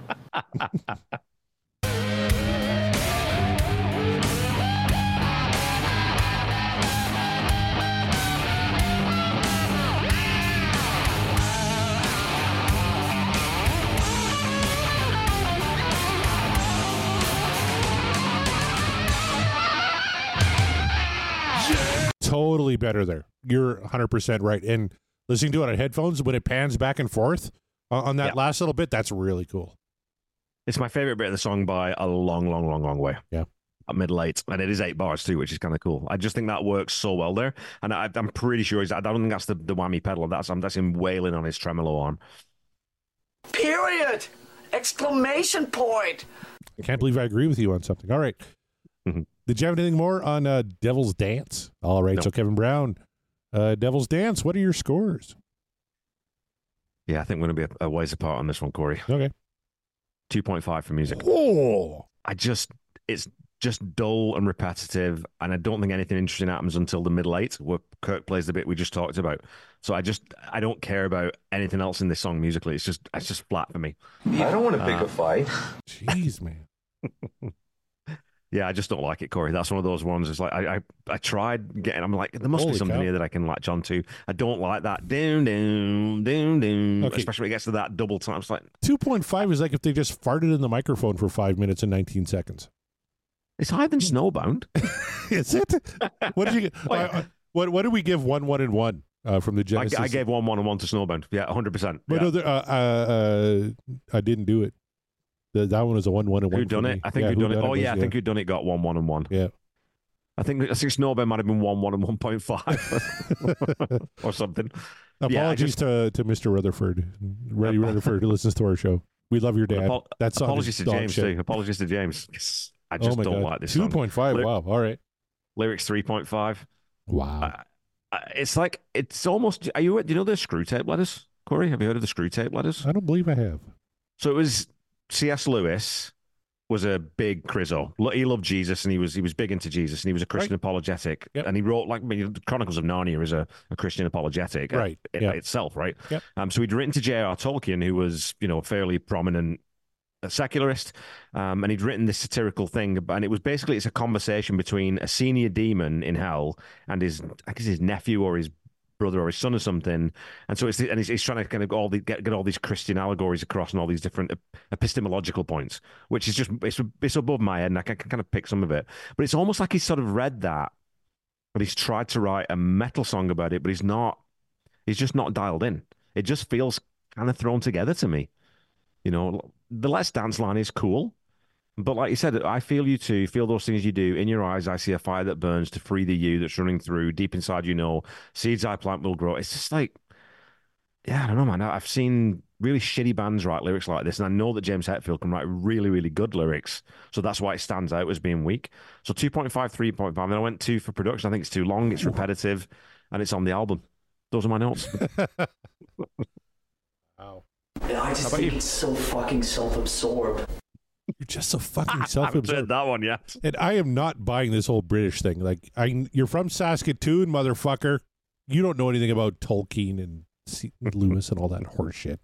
Quit trying to pull one over on me. I don't buy it. You're a prairie boy through and through. but uh, I tell you what, I thought it was a decent album track.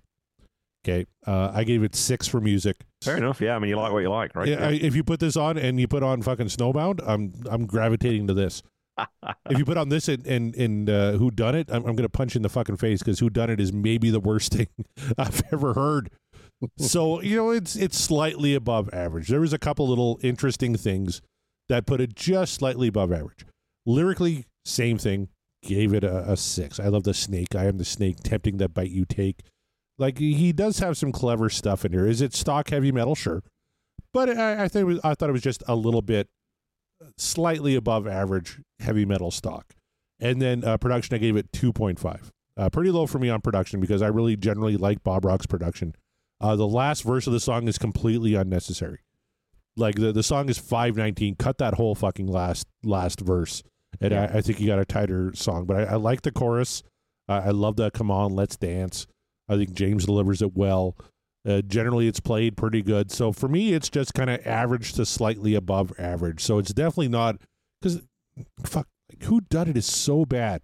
Snowbound is so bad, and you're comparing this to that, like I that is- ranked them significantly lower than this one.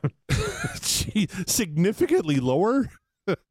oh my god, I, I would never compare this song to those. To me, this is just kind of an average, slightly above average album track. Uh, I don't think it's out of place on this record. Uh, I think we have worse songs coming up from this album. Uh, so I don't know. It was just kind of okay. Okay. What was your production? Two point five. Two point five. Okay. because again, uh, I I love the bass intro. We had that separation. I love the panning uh, be, be, between the the rhythm Right. and the lead. Uh, there's some good stuff they're doing production wise, but that that whole last verse, like you got to cut that out. Like you, you had mentioned, and I hear this all the time. Metallica doesn't always know how to end a song, and here's one that you could have cut. That whole last verse made this like a 350 type song Yeah. instead of a 519, and I think it's a little more effective. Well, it's that thing of when you've got because Bob Rock is essentially sort of their guy now at this point, right? Because it's the third album they're doing with him, and he's sort of, you know, he ends up playing bass on the next album, so he's basically in bed with Metallica at this point. So he's not going to be the outside guy to say, you know what, guys, we need to cut this down. You know, we need to edit this down. It's too long. You, it's, this is a bit self indulgent. Let's let's trim it back and tighten it up a little bit. I don't think they've got that voice in the studio on these albums anymore. It's the worst piece of shit we've ever done, and it's not leaving this room. I would say delete that. It- let me ask you this, Corey, because you talked about. I remember when we talked about "Until It Sleeps" because that song's been on my mind. I've had that song rolling around in, in Kev's little brain cage for a while now, and you said that "Until It Sleeps" is a really good horror story.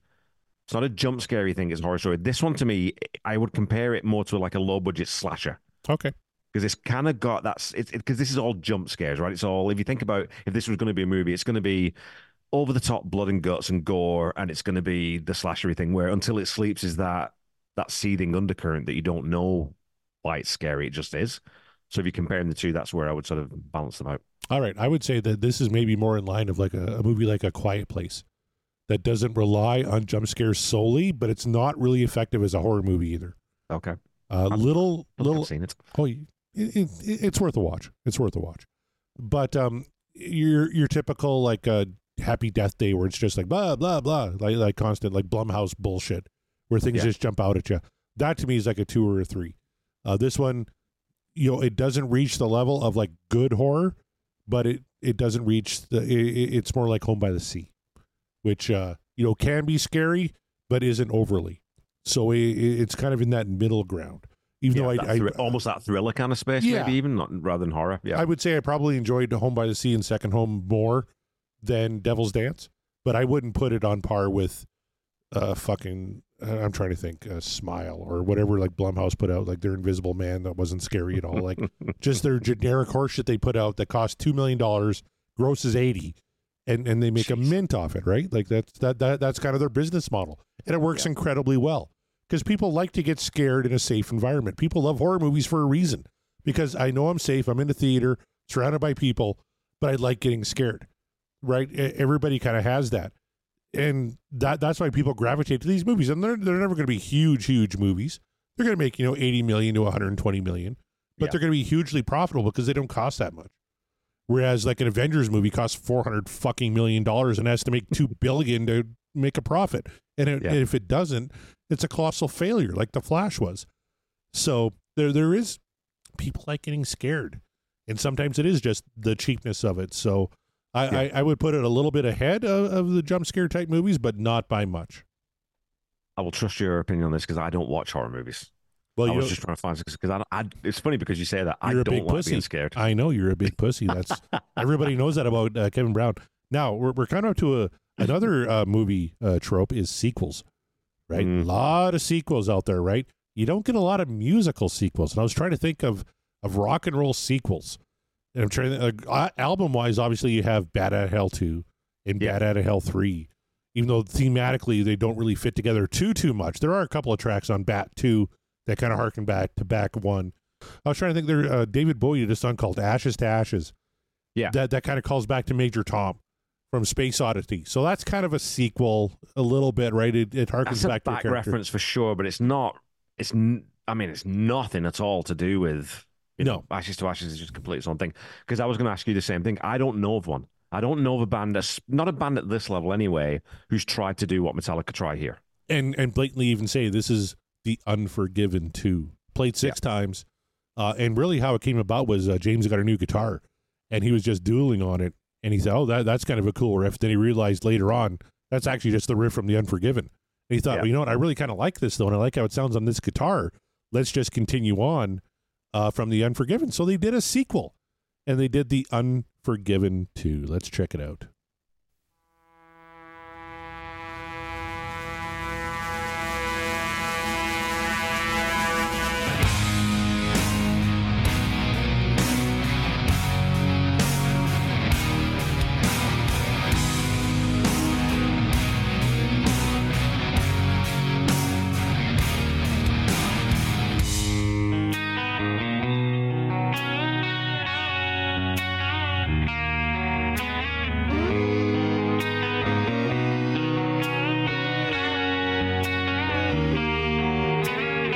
So there's that very country sounding guitar. Apparently, that's a uh, a Fender B-bender. Telecaster American Standard B Bender. Yeah, which Yeah.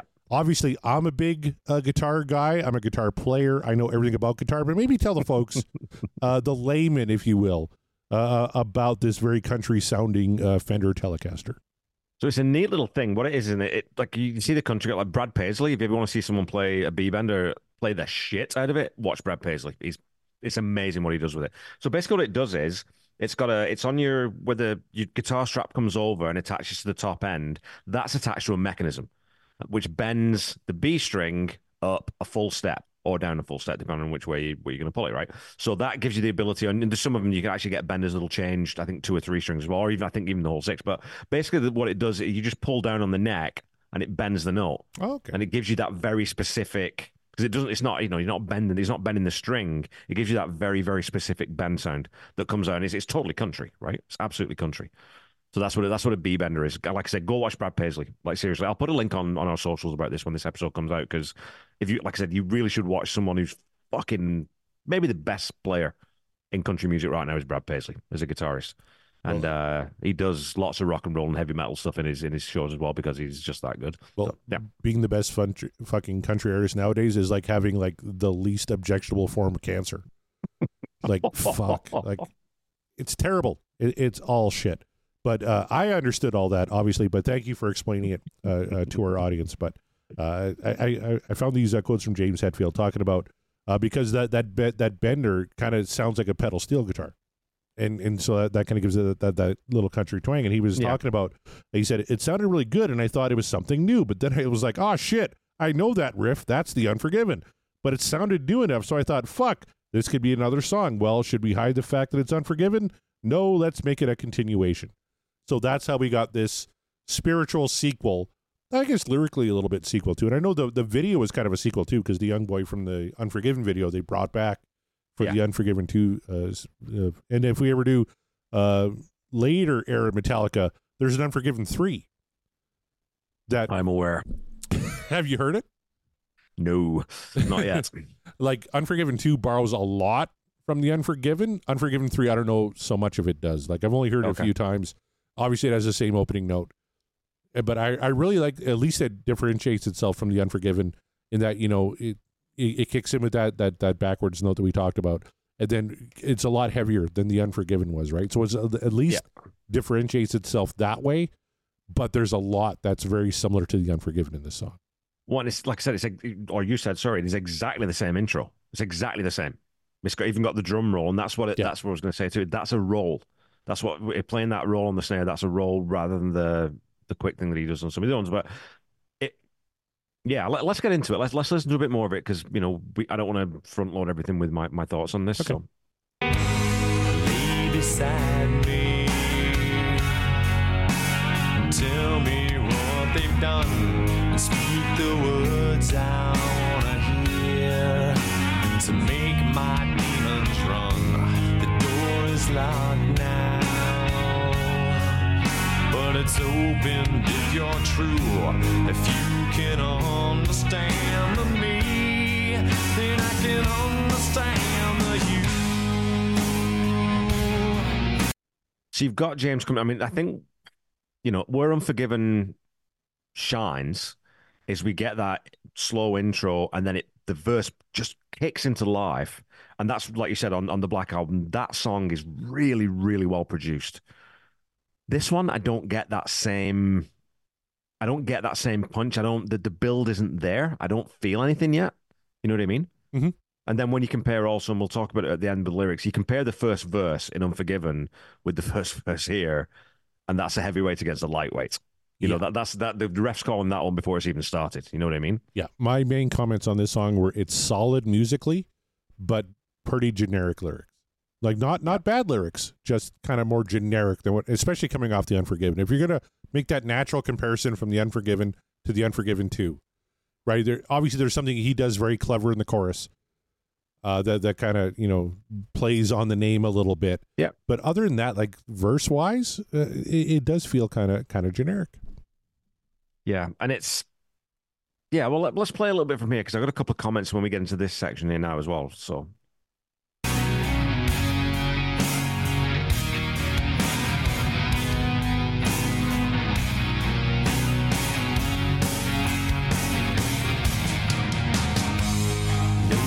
Lay beside me. that snare sounds fucking awful.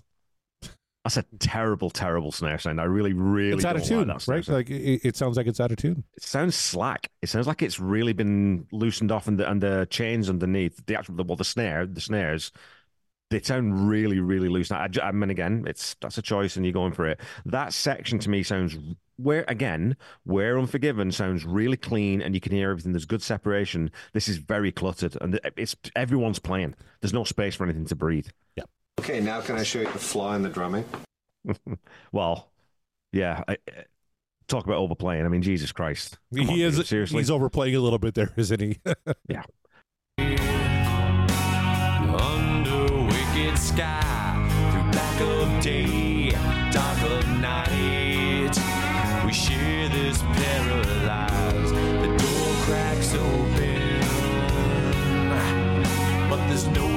shining through, like hot scarring darker steel. But there's no sun shining through. No, there's no sun shining through. No, there's no sun shining. that pre-chorus again is just limp again we you know we get so with so many pushes and builds in unforgiven where those transitions are great and this one just it's just a flop for me corey. Like i've written down it's they're not building any emotion. And again for hetfield that's unusual. And i'd say this too he's in that lower register so he can't you know he can't push his, his enough as much air through his throat but i don't get the same emotion from this. I don't get that he gives a shit about this song as much as he did on unforgiven which, of course, I mean, they are different songs, and maybe it is unfair, but Metallica set us up to compare these two songs, right? If they hadn't called it Unforgiven 2 and they'd kind of taken a different tack with it, maybe we would evaluate it just based on this song alone, but you can't help but draw those comparisons. And again, this this section is just a bit like, ooh, boys, it's a bit lame. For for me, it, it doesn't cut it. You know. if you think about it in terms of movies, it, it, it's like the the filmmaker who who's kind of contractually obligated to deliver a sequel when his heart's not really into it. And th- this is kind of like James, like he has a new uh, new toy, right? He's got the new guitar, and he's like, I really want to play this thing because it sounds kind of cool and I can bend on it and stuff. And but it sounds too close to the Unforgiven. Let's just kind of make a spiritual or even a, a direct sequel uh, to the Unforgiven. But his heart's not really into it. it, and, and again, like I'd written down, and let's let's talk about this now then a little bit because I think you can do a sequel to a song. I think, or you could if you if you handle it properly. Just don't make it sound anything like the first one, you know, because the character in Unforgiven is in this oppressive, you know, be, probably be detained in some sort of facility, or whatever facility, whatever it is. You can build on that. There's a good sort of if he gets out or what's his life like afterwards or whatever it is. This just doesn't. It seems to fall into no man's land mm-hmm. but but they're leaning heavily into all the the signature motifs from the first one. It just comes off as a like a lame copy. You know what I mean? Like it just it's just dis- it's super disappointing. Was my main note from this? It was like Like, you shouldn't have done this. Like you just shouldn't have. You shouldn't have gone this route with it. And it wasn't a sequel because we wanted to tell more of this story. It was because I have this cool new guitar, and Yeah. it sounds like The Unforgiven. And I, kind of want to go along. So it's it's an unnecessary sequel. It's the Weekend at Bernie's two of music. When you have absolute perfection in the first Weekend at Bernie's, Yeah. you know why do you continue that story? And maybe that's why you don't see a lot of sequels in rock. You get it more in rap, like the Confessions and, and all that kind of stuff. But even like Bat Out of Hell 2, none of those songs call back to any of the songs from Bat Out of Hell 1. Yeah. It- It's just kind of a, a spiritual sequel. And, and even going back to Bat Out of Hell 3, like obviously you can't do a direct sequel to the song Bat Out of Hell because the guy dies in it. It's all about a motorcycle crash. I Yeah. get that.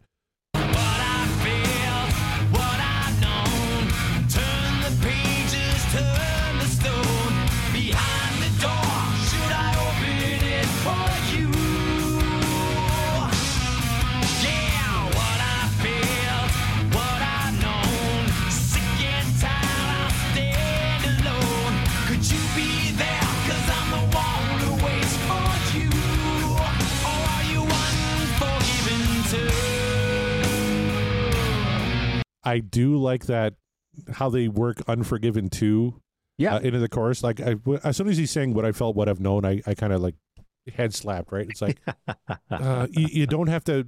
It's it's the Force Awakens of sequels, and that Oh, we have to have go. so There many callbacks to the original that we're basically remaking the original. If you're going to do a sequel.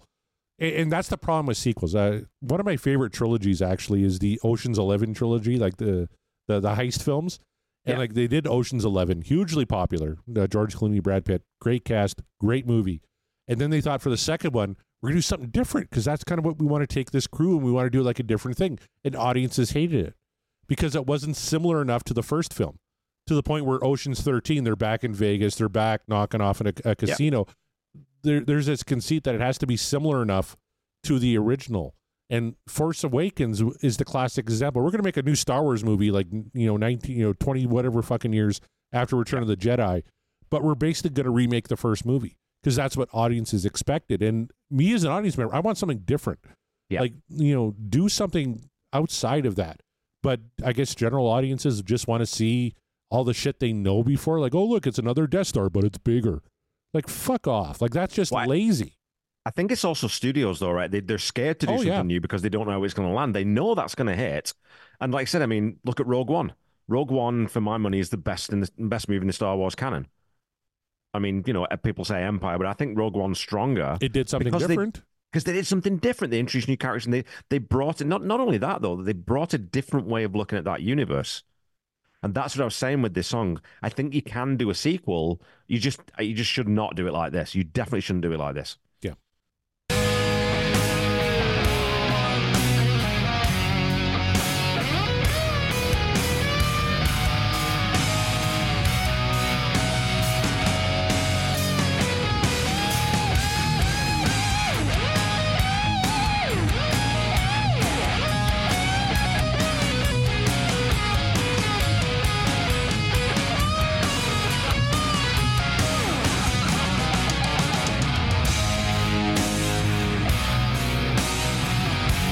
It's a well played solo. It's well constructed, but it suffers from the same. To me, it suffers from the same thing as almost all the rest of the song does. Is that is they're just trying to do the same thing again. We've already done that. You did that in Unforgiven. You you know he's even cribbing some of the same licks.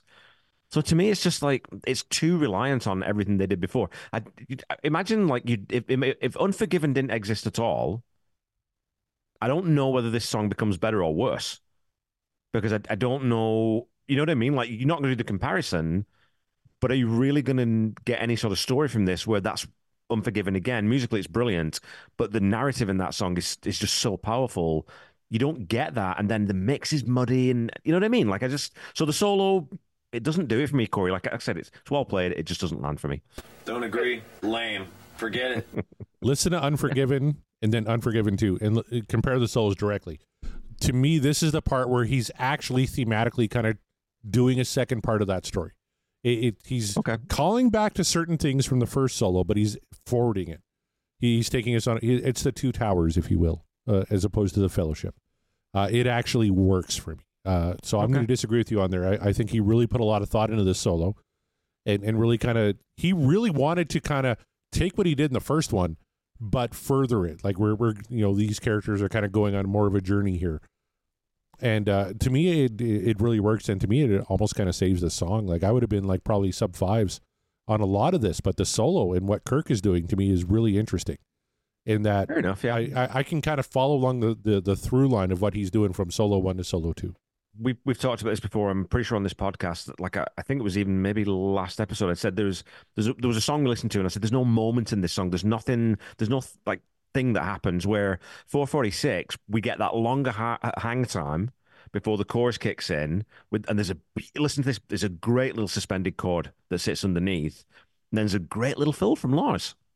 So even it, you know, he's doing the. I, I'll do the. I'll play the slick and I'll, I'll just repeat it twice. That's one of his stock things he does that he falls back on. But I think it works here. What he does here. So four fifty six. I think this is again. This is one moment in the song that I did enjoy. Tell me what done. The door is closed, so are your eyes. But now I see the sun. Now I see the sun.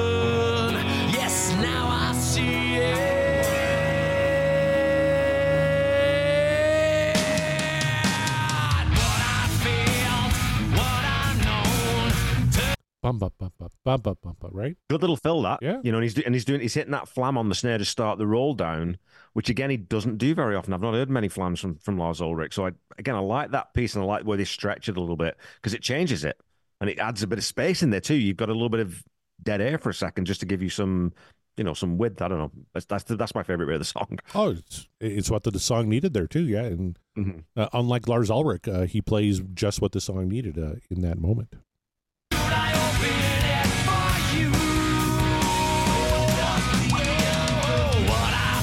So there, there's kind of the pandering moment of the song where you have, a, and I dub the Unforgiven because that was in the first song. Yeah. Oh, we're doing the Force Awakens. We got to have a scene uh, in a bar because the first movie had a scene in a bar, and we have to have a giant globe-like fucking planet destroyer because the first movie had that. Like, i i- it's not a callback; it's it's audience pandering, and Yeah. that I don't enjoy. Don't particularly like the harmony in that either. No. there's something about the way it's mixed, or something where the harmony parts it's mixed almost equal with the lead, and it it just sounds a bit not hair metal exactly, but it doesn't sound it doesn't sound as good as you know when they do harmonies well. It's a So, little yeah, hair a metalish. It's a little glam metal. Yeah. You, Yeah. You think back to like bands like Britney Fox who didn't really know what the fuck they were doing in kind of moments like that. Like it, it has it has a shade of that. I grew up on that shit, so I, I know that. So So let's go to 620 because there's a really weird production and arrangement choice here. that I just don't know why they've gone with this. So they bring the B bender back in for one note when they go up to a major, which just completely trashes the entire mood of the song for me. okay.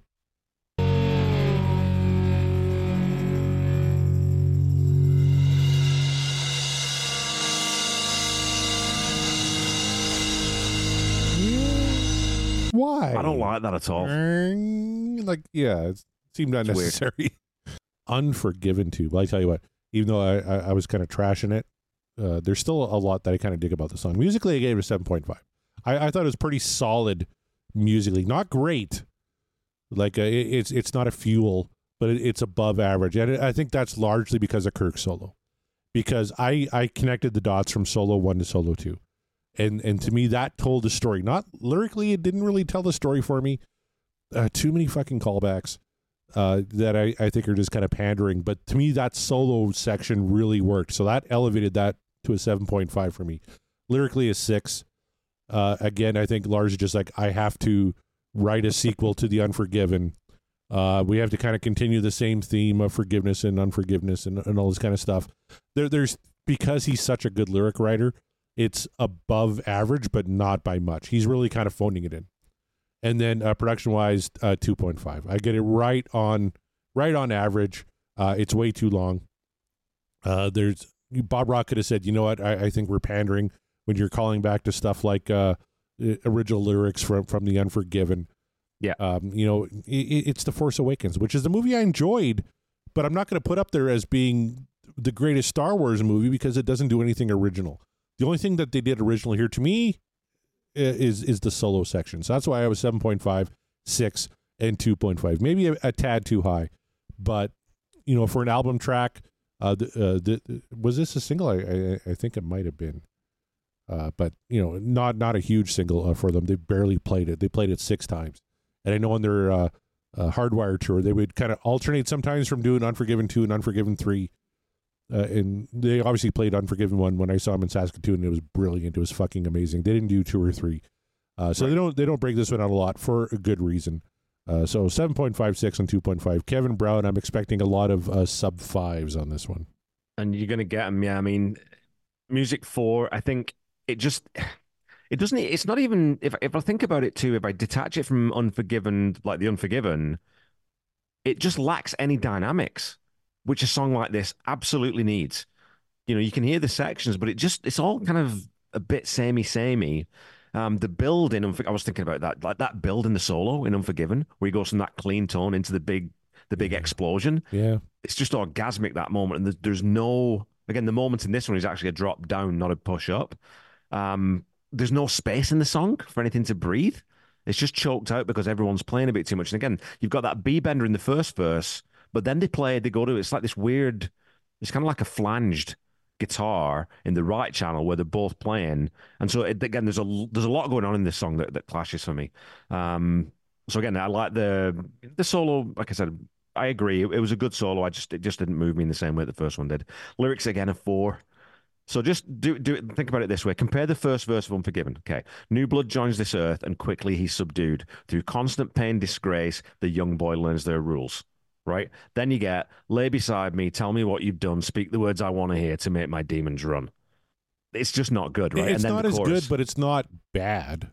It's- well, and it's It's not. I It's didn't just do below it. average no, for me. I didn't do it. No, I didn't do it. Oh, I didn't do. Like, So, so let's go to the chorus. What I've felt, what I've known, never shine through in what I've shown. Never free, never me. So I dub the unforgiven. Yep. Sick and tired, I stand alone. Could you be there? Because I'm the one who waits for you, or are you unforgiven too? Again, when I'm side by side in these things, and, and like I said, Metallica made us do this because they're they're it's a sequel and it's the same name. Um, it's there's just no comparison. The song doesn't move me an inch, where Unforgiven really, really does. Um, production, I went to 1.5. I think it's too long. Like I said, I just think it's dull. There's no dynamics in it. I and you know, I've got a new guitar. I've written this riff. It kind of sounds like Unforgiven. That's cool. Shouldn't that end there? Like, where's the internal editing to say, "Oh, I shouldn't do that again. That'd that'd be silly to write the same song again." And where's the outside editing to say, "That's a silly idea to write the same song again, even if you've got a new guitar. Write a new song on your new, new guitar." You know, I, I find it. It's not the worst song that, like you said, it's it's not a bad song, but it's below average for me. It's not the worst song they've done lyrically or musically, um, but I find it a little bit patronizing artistically. it's a That they're going to peddle this on us was like, fuck, dude, like you've done this song. What do you think we're fucking stupid? So yeah, it just it just it aggravated me a little bit. So I think that's why I went a bit lower than maybe I should have done. Well, it's fair. It, it, it's fair because it it is kind of patronizing. I went back and checked my score for lyrics on Unforgiven. I gave it nine. I gave this one Yeah. six, so it's definitely a, a step down. But uh, it's maybe not the legacy sequel. It's not Ghostbusters Afterlife, where it's like, hey, remember proton packs? We got him in this movie too. Hey, remember Slimer? Look, there he is.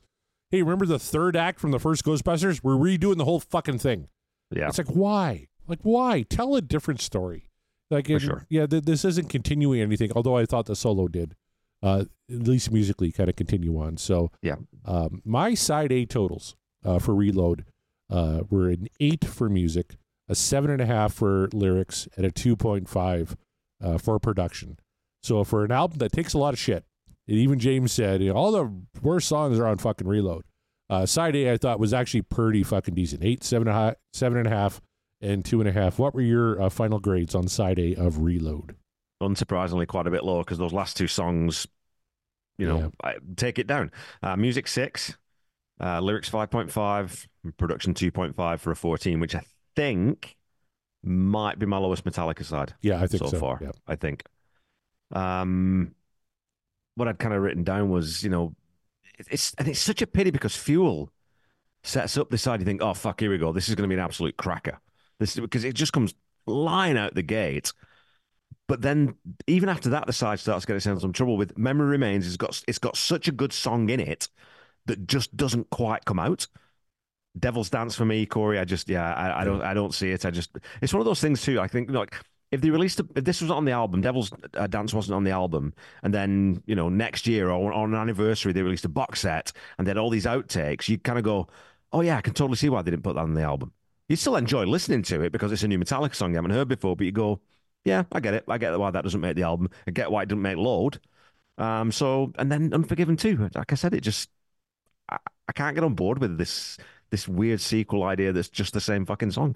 So it's a lackluster start to Reload for me, Corey. Um, and I'm really hoping things improve on sides B, C, and D. I can't wait until you hear Unforgiven 3. and and we'll see what you think about that one. But, oh, that music can only mean one thing. It's time to play the Big Four. That's right. It's my turn to try and stump uh, Kevin Brown. I did it really bad last week. You went 0 for 4. We're still stuck at 9 and 5. I'm in the lead uh, by 4. So, what we do is uh, we alternate weeks, and uh, I have to try and pick uh, three other bands along with Metallica, and we rank them by their Spotify listeners per month. Uh, Kevin is very, very bad at this game, it turns out, because I'm currently in the lead. So I, I have picked uh, four different acts here, uh, a couple of which I, I know you're you're pretty familiar with. So I'm very, very curious to see how you do there. You need to get at least a couple right, at least try and kind of shrink that gap, because Yeah. I'm up by four here. So your four bands, remember, rank these highest to lowest by Spotify monthly listeners. Your bands are Metallica, Hall and Oates, the Foo Fighters, and Linkin Park. Again, your your artists are Metallica. Your Kiss is on my list. Hall and Oates, Foo Fighters, and Linkin Park. Rank those from highest to lowest. Okay. Foo Fighters. Foo Fighters. Um, are going to be lower by not, but not by much than Metallica, I suspect. Okay. Um, Linkin Park, I fucking can't stand, but I think they're quite popular. So I'm not too sure where to put them. And I can only, I can only imagine that Hall and Oates have to be last. There's no fucking Christmas bullshit going on. You're not whamming me this week. so I'm gonna go. Oh god, I really fucking hope they're not, but I think Linkin Park might be first. So I've got to decide whether I put Linkin Park first or Metallica, because I'm pretty sure third is Foo Fighters, fourth is Hall and Oates, I think, or that way around. I think they're higher. So I just don't know where Linkin. But you know what? Yeah, I think Linkin Park appeal to. They're more mainstream. I'm gonna go Linkin Park, Metallica, Foo Fighters, Hall and Oates, in that order. Is that your final answer? That is my final antler. I tell you what, you got two right. I'm in the game. Bottom two? No, top two. Oh, Linkin oh, Okay. Park, number one, 36,732,000. Number two, Metallica, 24,842,000. Number three, Hall and Oates, 23 million flat. what? Yep. Number four, Foo Fighters, 20,507,000. Who the fuck is still listening to Hall and Oates? They're classic. Are you kidding me? Man Eater. Well, they are, but when did they last release? Oh, album, long like- time ago. But I don't know. Maybe it's because uh, they're in the news because, of course, uh, Hall is suing Oates. Yeah. Yeah. I was shocked. Wow. Hall and Oates was 23 million. That's why That's I put him in. Crazy. Yeah. Okay, can, can I let you in on a, can I let you in on a little secret? I'm glad I got to, you, but I can let you in on a little secret. Did you cheat? I didn't cheat, but we accidentally picked one of the same bands. Because I because I wrote down already my uh, big four for next week for oh, you, and one of the bands you picked is one of the bands that I picked. Is I- it Hall and I Oates? knew I knew how many, um, roughly how many downloads, depending on when we looked at it. well, you know what? And and that's the the chance we take when we pick these bands. absolutely. But I know your memory is as bad as mine, being an older gentleman. So, you know, uh, I know. I think we did Whitney Houston twice too uh, on the Big Four, and I completely forgot whatever the fuck uh, her number was. I still don't know. And I The think I memory, her the memory does not remain. No, it does not. so you know what? Uh, you, you closed the gap by two. It's now nine to seven. Congratulations, you, you got a little bit closer. Um, I was kind of shocked, like Linkin Park at thirty six, like because obviously Chester Bennington passed away quite a while ago. I'm, I'm I was Right. kind of surprised. I, I would have figured like twenties, but not thirty six. And then yeah, Hall and Oates at 23 is like what? Really? Hall That's craziness. I mean, Linkin Park. I like I said, I, I was I was pretty confident on that because I know that there's lots of people my my eldest daughter's age who listen to Linkin Park. So I think they're one of those bands who they've kind of they've got new people listening to them. Really? Where yeah, I think so. I think so a little bit. Yeah. All right. Well, we should uh, we should wrap up for this week, Corey. Let these fine folks go. Thanks for listening, as always, people. Uh, join us again next week when we're looking at side B of Reload. Uh, come check us out on social media at Ultimate Catalog Clash on Facebook and U Catalog Clash on Twitter and Bluesky.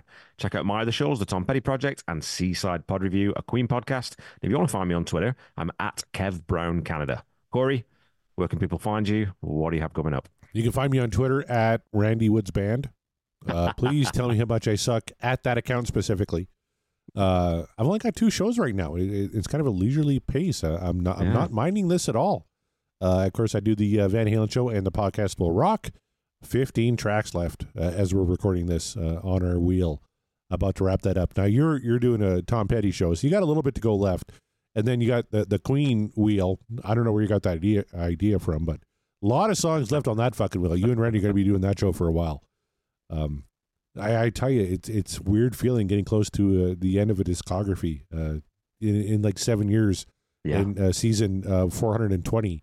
Uh, when, when you finally get there, it's going to be interesting. But uh, I have a two archive show, Backtracks theme music, uh, where we talked about music and movies, and uh, Backtracks Aerosmith Revisited, where we're uh, breaking down uh, Aerosmith and trying to come up with the ultimate Aerosmith mixtape.